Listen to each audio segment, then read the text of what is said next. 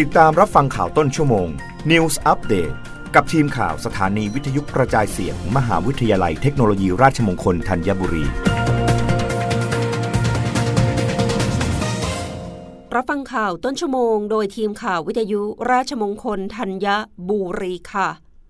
กระทรวงศึกษาธิการเตรียมเสนอยูเนสโกประกาศยกย่องรัชกาลที่ 9 ร่วมเฉลิมฉลองวาระครบรอบ 100 ปี วันพระราชสมภพ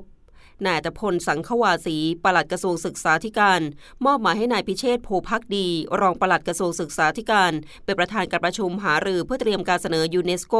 ประกาศยกย่องและร่วมเฉลิมฉลองในวาระครบรอบ 100 ปี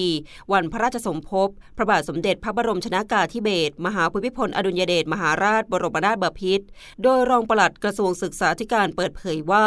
ที่ประชุมได้เห็นชอบร่างแผนการดำเนินงาน เสนอองค์การศึกษาวิทยาศาสตร์ และวัฒนธรรมแห่งสหประชาชาติหรือยูเนสโก ประกาศยกย่องและร่วมเฉลิมฉลองในวาระครบรอบ 100 ปี หลังจากนี้กระทรวงศึกษาธิการจะแต่งตั้งคณะกรรมการยกร่างข้อมูล ที่เกี่ยวข้องกับพระราชกรณียกิจ ในพระบาทสมเด็จพระบรมชนากาธิเบศรมหาภูมิพลอดุลยเดชมหาราช บรมนาถบพิตรตามหลักเกณฑ์ของยูเนสโก และจะนำข้อมูลของคณะกรรมการยกร่าง และคณะกรรมการฝ่ายต่างๆ กรอกเอกสารออนไลน์ตามแบบฟอร์มของยูเนสโก ภายในวันที่ 1 ธันวาคม 2567 หลังจากนั้นยูเนสโกจะนำเข้าสู่การพิจารณาของคณะทำงานกลั่นกรอง และจะมีหนังสือแจ้งผลให้ประเทศสมาชิกทราบเบื้องต้น หากเพิ่มเติมข้อมูลหรือปรับแก้ไข ต้องดำเนินการให้แล้วเสร็จ ภายในไตรมาสที่ 2 ของปี 2568นับตั้งแต่พุทธศักราช